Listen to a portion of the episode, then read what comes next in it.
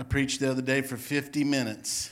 It's an all time record. I kept looking at this clock, and this clock right now says, oh, somebody changed it 10 to 8. It was an hour behind, but I kept looking at the clock, and somehow the glare or whatever, I kept thinking, oh, I got 15 minutes. I got 15 minutes. And It happened like three or four times, and it went 50 minutes for the sermon. So I told you, I said, sorry about that. But that's what happened. I had some, uh, some titles tonight for our sermon. It's a familiar passage, and one of the titles I was going to come up, I'm going to talk about Samson tonight. And one of the titles I come up with, I was telling him at lunch the other day, I said, he had a fatal attraction. And my mom told me, said, you got to stop using movie and TV themes. so I had another one, Sleeping with the Enemy. It was a movie. So I come up with my own mom, so you'll be proud of me. Shaggy to Slick. Shaggy to Slick. From Shaggy to Slick. Brother Hans is going, oh no. From Shaggy to Slick. In Judges chapter 16, I'm going to skip around here. In verse 15, 17, and 19 is what we're going to read. Then Delilah said to him, How can you say I love you when you won't confide in me? This is the third time you have made a fool of me, and I haven't and you haven't told me the secret of your great strength. Verse 17 says, So he told her everything. No razor's ever been used on my head, he said, because I have been a Nazarite, dedicated to God from my mother's womb. If my head were shaved, my strength would leave me, and I would become as weak as any other man. And verse 19 says, after putting him to sleep on her lap, she called for someone to shave off the seven braids of his hair, and so began to subdue him, and his strength left him. All right? Let's pray tonight. Father, I thank you for your word. I thank you, Lord, for the opportunity to share your word. I ask you, Lord, to anoint me tonight and hide me behind the cross. We already know that your word is anointed, Father. I'm asking you, Lord, for the seed of the word to find fertile ground tonight, Lord. Let, it, let our ears and eyes be open, Lord, to what you want to say to us in this sermon tonight. In Jesus' name, amen, amen.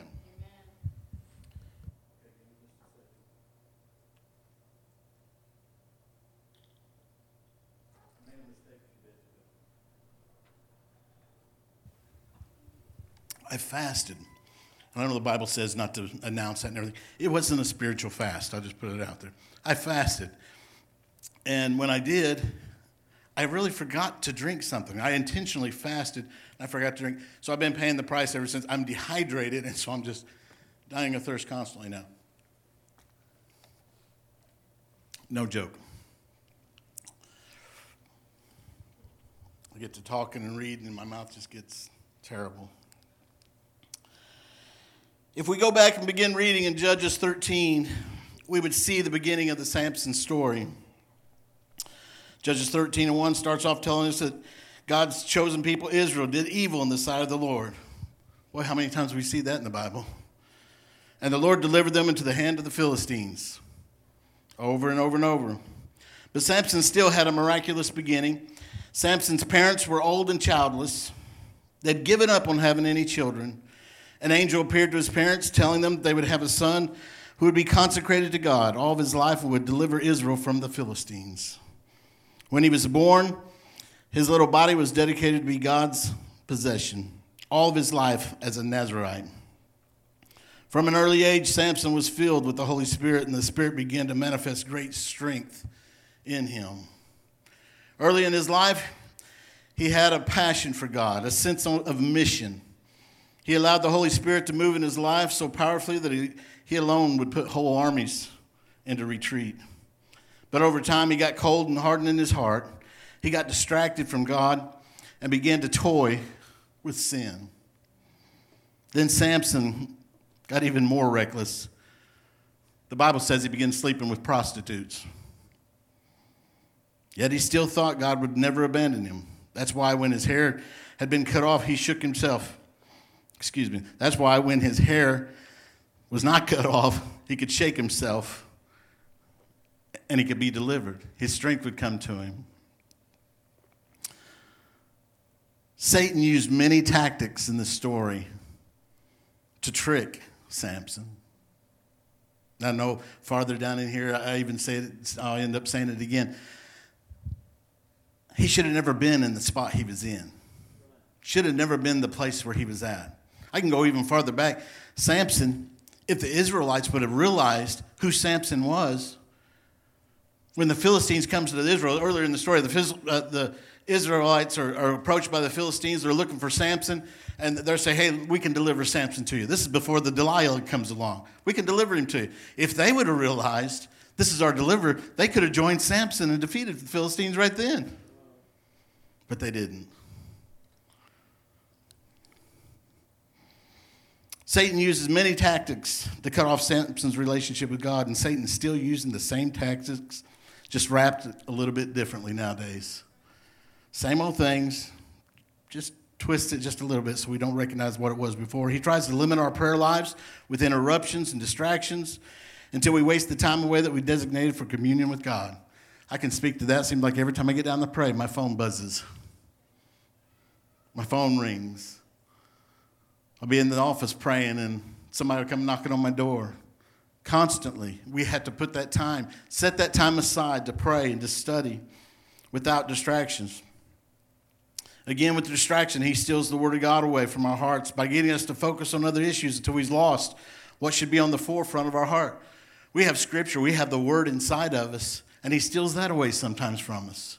Simply by putting situations and things in our way where all we can see right what's right in front of us, and we're not speaking God's word, what's inside of us. He distracts us. He suffocates our spiritual life. He gets us addicted to some sin. We fail in our spiritual disciplines, praying, studying, having communion with God. We find ourselves in a hurtful trial. Things are going bad, things are going wrong. And finally, we end up bald. I thought that was pretty funny. Let's talk about the Nazarite vow. What's a Nazarite? The Nazarite means consecrated or separated. A Nazarite is an Israelite consecrated to the service of God under vows to abstain from alcohol. They let their hair grow and avoid defilement by contact with corpses. They are holy to the Lord, is what Numbers 6 and 8 says. The sign of their vow was they couldn't cut their hair. Couldn't cut their hair. That would go good nowadays. That would have went well in the 70s. Not cutting your hair. I remember getting a haircut if my hair touched the top of my ears, I was, you know, it was time, I was backsliding. I had to have a haircut when I grew up. I did. I'd, I'd beg mom and dad. So she'd leave it big on top, so I ended up with like this big, big hairdo like up here, but it wasn't touching my ears. It was snazzy, I'm telling you. You have to believe me. When we get saved, we become spiritual Nazarites holy to God and separated from the world. God puts the, seal of ownership on us, the Holy Spirit. We read that in our, our priestly blessings every night. The seal of the Holy Spirit's on us. What's consecration? To consecrate something is to surrender it or to set it apart to God. We belong to God. How many knew that? We belong to God. Romans 12 and 1, Paul said it. We offer our bodies a living sacrifice we're a living sacrifice. God doesn't require any sacrifice anymore. We don't have to, Jack, I'm glad we don't have to have a bunch of goats and lamb and we have to go out there and kill them and, build an altar, you know, altar and everything. We don't have to do that anymore. We give ourselves as a living sacrifice to God. We're not supposed to do what we want. Oh, Drew, I don't want to hear that one. Our life is no longer our own. Well, nobody's going to tell me what to do. That's why the Lord Jesus said, Not my will, but thine be done. Jesus, flesh here on earth, still prayed that prayer God, Father, not my will, but yours be done. We have to do the same thing. It's not our life. Samson's body belonged to God. The same is true for every Christian. 1 Corinthians 6 and 19 says, Or do you not know that your body is a temple of the Holy Spirit? Whew. In you, whom you have of God, and you are not your own. That's strong words. It's not your own. Your body's not your own. Goes on to say, For you are bought with a price. And what a price he paid. Therefore, glorify God in your body and in your spirit, which are God's. Are we clear? The Word of God says, This is not our body. This is the temple of the Holy Ghost. It's not our own to make our own decisions. We're supposed to be listening to Him, and whatever He says to do, that's what we're supposed to be doing. It's pretty simple. Boy, when you just break it down, it's pretty simple, isn't it, Brother Steve? Imagine you got a yacht. I'm going to tell you right now, Carden and Noah, I hear this story just every few days. They've got a plan. Sister Jacqueline, they got a plan to make some money later on in life. They're going to buy them a cruise ship. I'm not sure where they get that money first, but that's just, that's just we're not going to worry about that right now. But they're going to buy a cruise ship, and they're, they're going to raise money by selling cruises to give to the church. So that's one of the things I thought about this when I was reading this story today. Imagine you have a yacht, and Jesus is also on board with you. He knows everything about the boat, He knows everything there is to know about it. Every aspect of the ocean, He knows it. He knows every aspect of it. Are you going to let Him be the captain? Or are you going to let Him be the cabin boy?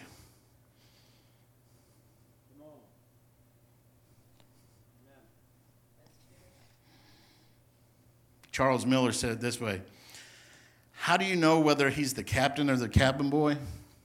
The, the cabin boy only gets used when something needs fixed. Isn't that the way we see it nowadays? People come in desperate in their physical, their financial, their emotional. Then they finally come to God. When they hit the rock bottom, they come in. I need somebody to fix something. Not really looking for a relationship. I just need some help financially. I need, we get them calls all the time here at the church. We get people stopping by all the church that need help financially. And you know, God cares about them things, but we're just looking for the, what I keep calling the genie in the lamp. I just wanted three wishes. You know, just give me this, this, this. They're not looking for a relationship or a change in their life. They're wanting a change in their pocketbook. They're wanting a change in their health. They're not looking for a relationship with Jesus. It's very true in our lives. Seems like that we ask for God just when we need Him to fix something. God, I want you to do what I want you to do. I know your word says you have great plans for us, but I want you to do what I want you to do. It's not my time, God. You may have great plans, but man, when are you going to do them? I, I need something right now. Do it my way. Finally, we just say, I'll go my own way, do my own thing. We don't need him. We don't need you, God. We, we got this. If I get in trouble, though, something I can't wade through or I'm starting to sink or something, then I'll go ahead and call on you, God. Come, go ahead and come and fix it for me. Emily Post was a best selling author in, uh, on etiquette. All right, I'm, I'm just all about etiquette. No. Someone once wrote and asked her this etiquette uh, question here what is the correct procedure when one is invited to the White House but has a previous engagement? All right. She's a real woman, okay? She died in like 1960, but uh, she wrote all these different magazines. She wrote for, I think they said, 100 different newspapers. And, uh, but anyway, she said, that she gets this, this question asked her. She replied to it An invitation to dine at the White House is a command and automatically cancels any other engagement. I thought that was really good. God has called each and every one of us, and the same instruction should hold true to our hearts and lives today. When God calls us or gives us an invitation, it's a command, and it automatically cancels anything else that we have going on in our life. When God asks us to do something, this is His body. We automatically, our plans are put to the side. God, let's do what you want to do. We were sitting here earlier, I think it was yesterday, and uh, we, we, were praying, and, and we had five or six people here praying and uh, God spoke to me, uh, get up and go pray for an individual. I was like, wow, God, I, you know, I don't know these people's plans. And so I just asked, I said, does anybody have plans? Can we go pray? And they all agreed. We went and prayed. We have to be sensitive to God's Spirit to do what He wants us to do at all times. According to Strong's Concordance, Delilah's name means to slacken, be made feeble she swindles. Samson had spiritually slackened and she helped make him spiritually feeble. She, like Satan, didn't just want to corrupt him, she wanted to utterly destroy him. And scripture we use in the youth almost every service is John 10 10. The thief does not come except to steal, kill, and destroy. That's what he's there for. He wants to kill us. It's not good enough he takes something from us, he wants to kill us. And he wants to kill everything in our life first, and then he wants to go ahead and take our life too, just for good measure. In Judges 16 and 1, Samson starts sleeping with prostitutes. Then he falls in love with Delilah. And in this story, we find out where the term blind love comes from.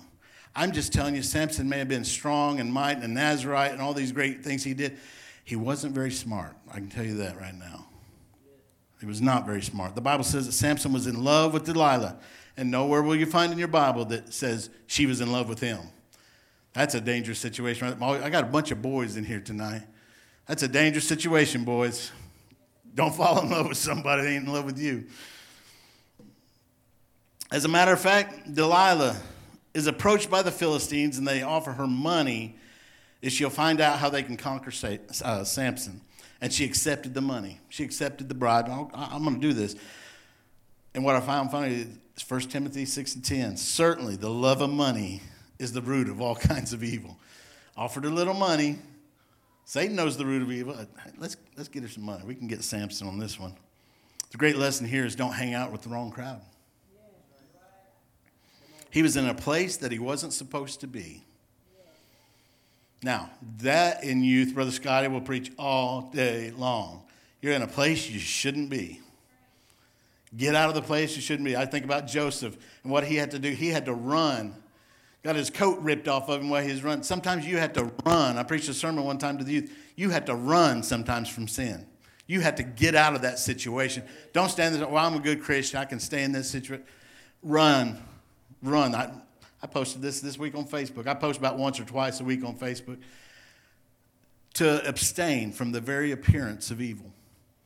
To stay away from. I read it in about six different translations. I love that. And every time it's like stand, uh, uh abstain, stay away, get away.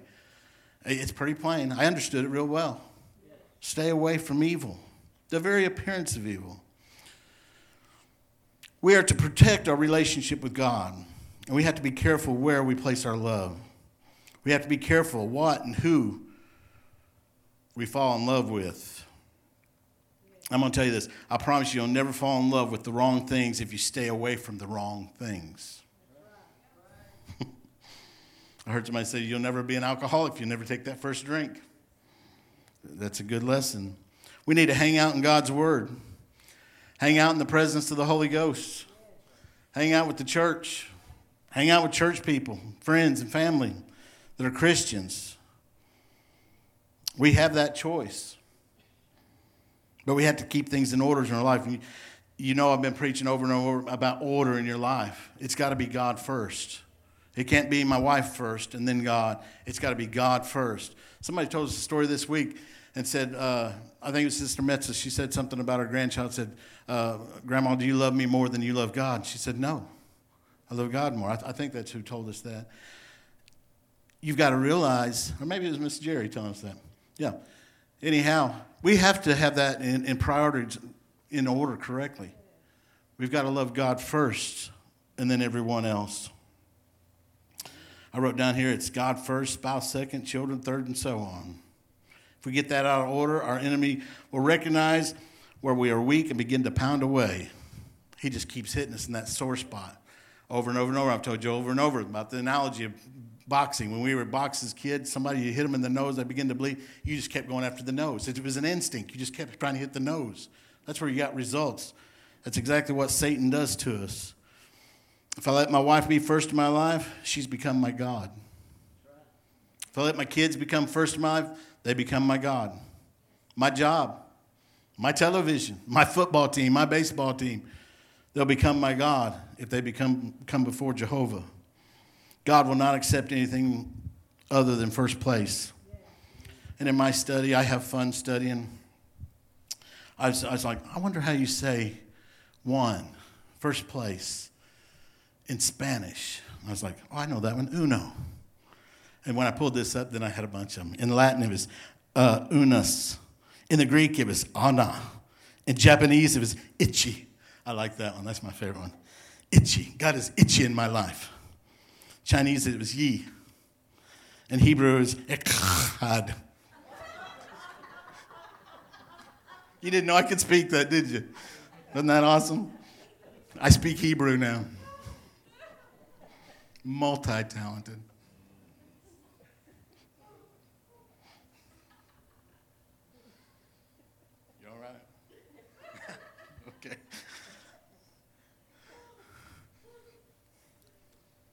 Sister Gail, I really sat in my office and I kept listening to that lady say it, and I was like, I don't know how they say it like that, but boy, they do. It just rolls off their tongue. Samson is so blind to this woman that he doesn't seem to care that she's asking the secret to his strength. When you get so blinded by the devil, we can't even recognize when he's right there with us. That's a sad spot to be in. He is so off guard that he doesn't seem to realize that she's trying to kill him. Again, his love for her was blind. She, he couldn't see past that. And this is just a side note, again, from my youth pastoring days. If you find someone that's interested in dating you and they don't want to go to your church, a Pentecostal church, run. Peyton, Preston, Jordan, Jack, who else is in here needing a wife? If they don't go to a Pentecostal church, you don't date them. If they can't come to your church, don't date them. Jack, I know you got a new girlfriend. I don't even know her. Don't know anything about her. If she can't come to this church, don't date her. Don't date her. I'm to tell you, I'm warning you right now, don't date her. We need to run.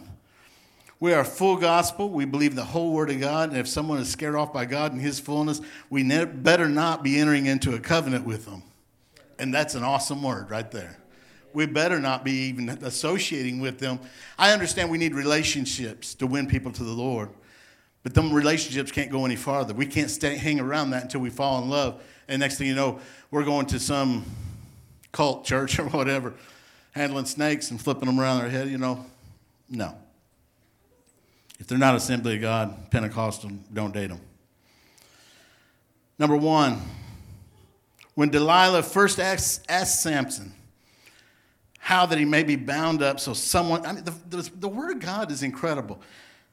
She asked him, she said, How can you be bound up and someone torture you? I'm telling you, if Shelly asked me that, I'm going to, why would you ask that? Bible doesn't say Samson even thought anything about, oh, well, I'm fixing to play with her now. I'm going, to tell her a story. Should have had warning lights going on, bells, whistles, everything going. No, not for Samson. He's He's not very smart. He's strong, but he's not smart. Samson was so in love with his sin, he couldn't see the obvious death trap. Sometimes, boy, I'm just preaching to youth again tonight. Sometimes mom and daddy warn you of something and you don't see it, you better step back and think about Samson. Boys, you better step back and think about Samson. There's a warning. I tell my boys all the time I don't tell you stuff to instruct. I have two adult boys. I don't tell them stuff to be their boss, I tell them stuff to warn them.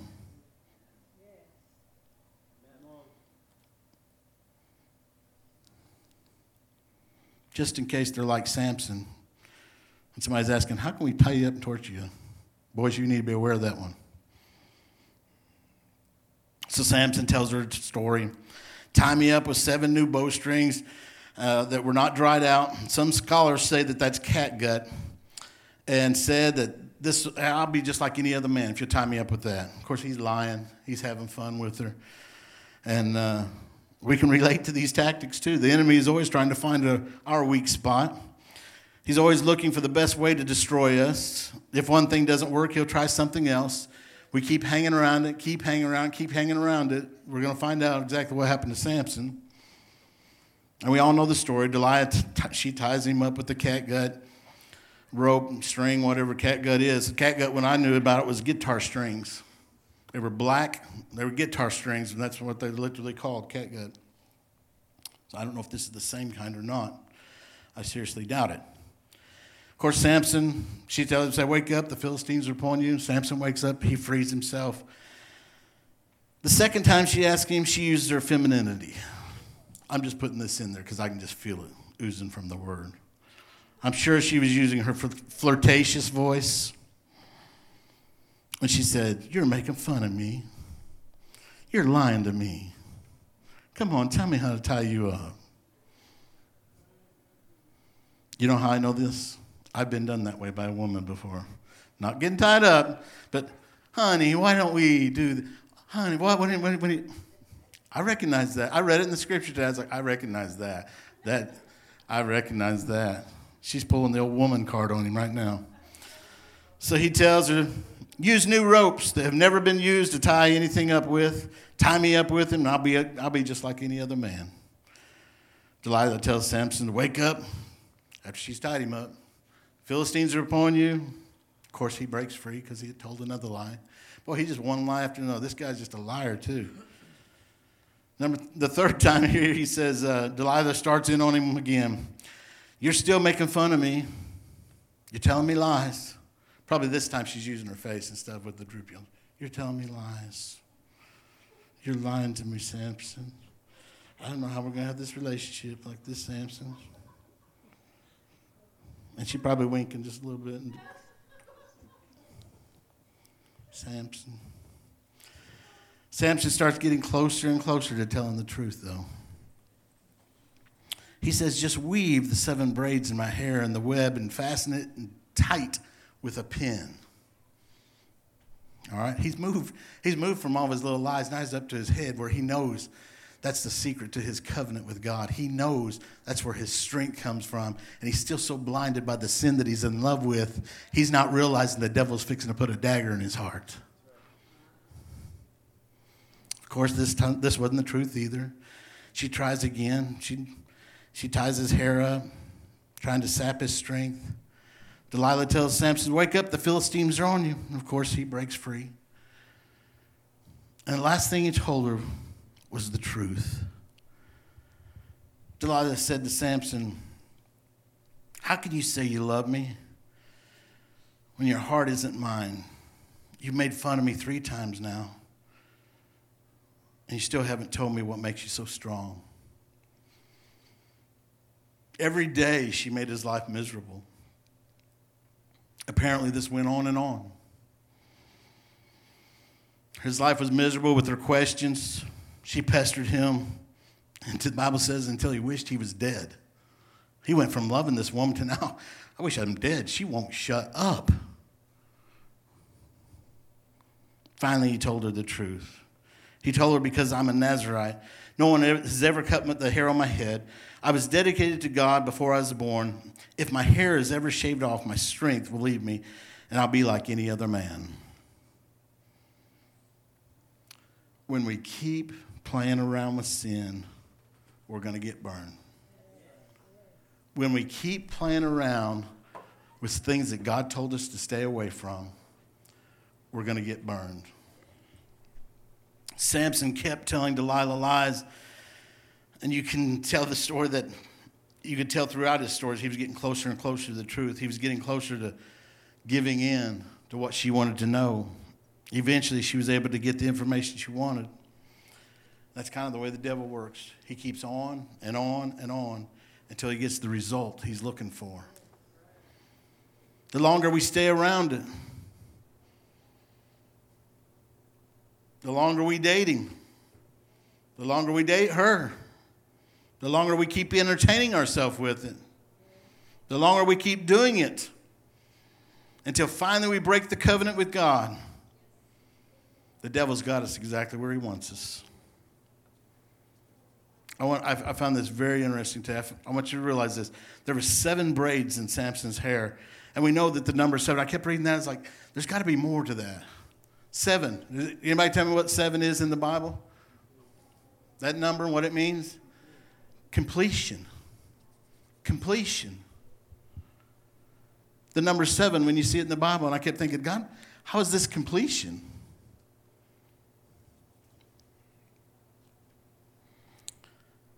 Seven braids in Samson's hair. And we know the number seven is God's number for completion. Samson played around until his seven braids were shaved off from his head. his seven braids were now the completion of him giving in to his enemy. When we think of completion and the number seven, you always think it's in a positive way. This is not a positive way, but it was the last straw for God. You broke covenant again. You broke covenant. You're sinning again. You're doing the things you know you're not supposed to be doing. I'm not staying with you. My strength is not going to be with you. My power is not going to be with you. My presence is not going to be with you. A valuable lesson we need to take note of today. God takes his vows seriously.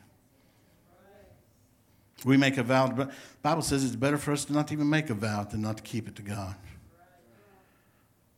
God takes it very seriously. Well, God, if you'll help me out of this situation, I'll do this. God, if, you'll just help me make this car payment, I, I promise I'll start, I'll pay tithes from now on. I promise. God, if you just heal, heal my body, I'll go to church for this. I'll serve you forever, God. God, if you just do this, if you do that, don't even make the vow unless you intend to keep it. God takes it seriously. Delilah got Samson to expose his secret vows to God. Once he told her that his hair represented God's ownership of his life, she put him to sleep and cut his hair off. The enemy of our soul wants to do the same thing to us tonight. His tactics, tactics have not changed. He wants to find something he can, that we can fall in love with, hang around with, until we give up our vows to God. Well, that's good right there. That is very good right there. She severed the last link he had to God. It didn't even have to be him. He spoke it with his mouth. Again, we spoke the other day about words. He should have never let them words come out of his mouth. I told somebody today, they, they commented about their, their baby, and I said, Don't say that over your baby. I said, The power of your words. I said, Do not say that over your baby again. There's power in them words. And he let them words uttered through his lips. And Delilah knew now how to sap the power out of his life. Then the Bible says God abandoned him and his enemies overwhelmed him. Samson paid a high price for his haircut. Lost relationship with God. They, he lost his eyes, he lost his vision. Slavery to his enemies. This is a very old but true statement. Sin takes always takes you farther than you want to go, keeps you longer than you want to stay, and costs you more than you want to pay. We never think it, it's not going to be that big a deal. It's just a good time right now. It's just, we're just having fun. Hey, I'm just smoking a little bit. Hey, I'm just drinking a little bit. It's not that big a deal. It's going to take you farther than you wanted to go. He ended up chained to a grind mill and grinding for his enemy's food was made the point of all their mockery. What a terrible end for a man of God. The deliverer God was sending to the Israelites. We as a nation, do we think we can make marijuana legal and the drug problem go away? I mean, I've been talking to us individually now, but we look at our nation and the, the trouble we're in, and here we go from state to state to state, one right after another. You know what? It's not that big a deal. It's not that big a drug. Let's go ahead and make that legal. No, drug problems just get worse. Legalize gambling. That's a good idea. Already between 15 to 20 million adults and adolescents have gambling problems, habits, which lead to stealing, to killing, and destroying. Well, let's promote free sex. That's where it's at. That sounds like the 70s right there. Now, 40% of the children are raised in single parent homes, and 80% of them are in poverty. Well, that sounds like a good idea. But yet, we, we can't have the Ten Commandments in school because, you know, that's too offensive. I love this one, you know, thou shalt not kill. That's kind of offensive. Let's not put that in there because somebody might want to do that and we don't want to infringe on the rights to kill another student. And then when they go shoot up the school, then we want, oh, let's get rid of the guns. That's the problem. Wow. The devil will always tell you the pleasures of drinking, but not the results alcoholism, drunk driving accidents, violence, He'll tell you about the pleasures of illicit sex, but not the results of the pregnancy, the STDs, the ruined lives, babies without daddies. Side note if your parents are still married, you need to call them up and thank them. The devil will always tell you the pleasures of drugs, but not the addiction, the crime, the killing, the stealing, the destroying of lives that it does.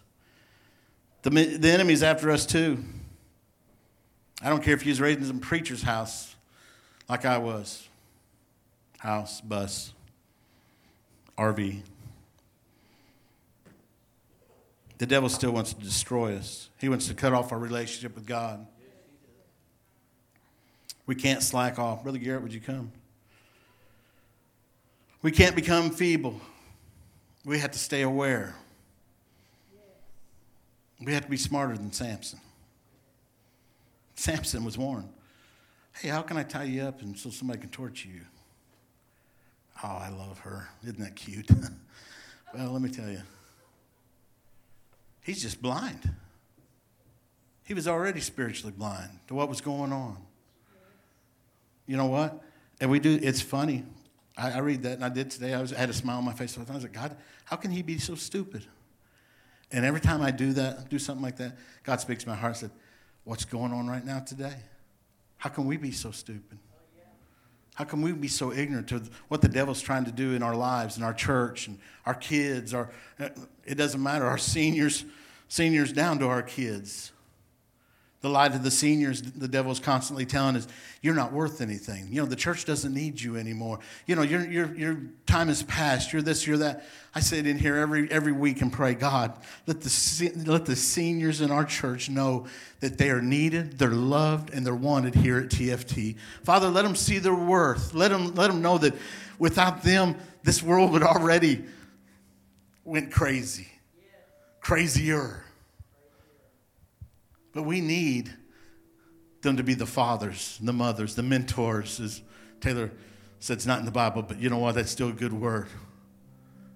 We need that. We've got to have that. Who's going to raise me? I still need raising. If I do, I know Jack does. I know Emily does. Don't listen to the lies of the devil. Father, I thank you, Lord. I thank you for your word. I ask you, Lord, that we take this warning that you showed us through the word, God, and we apply it to our hearts.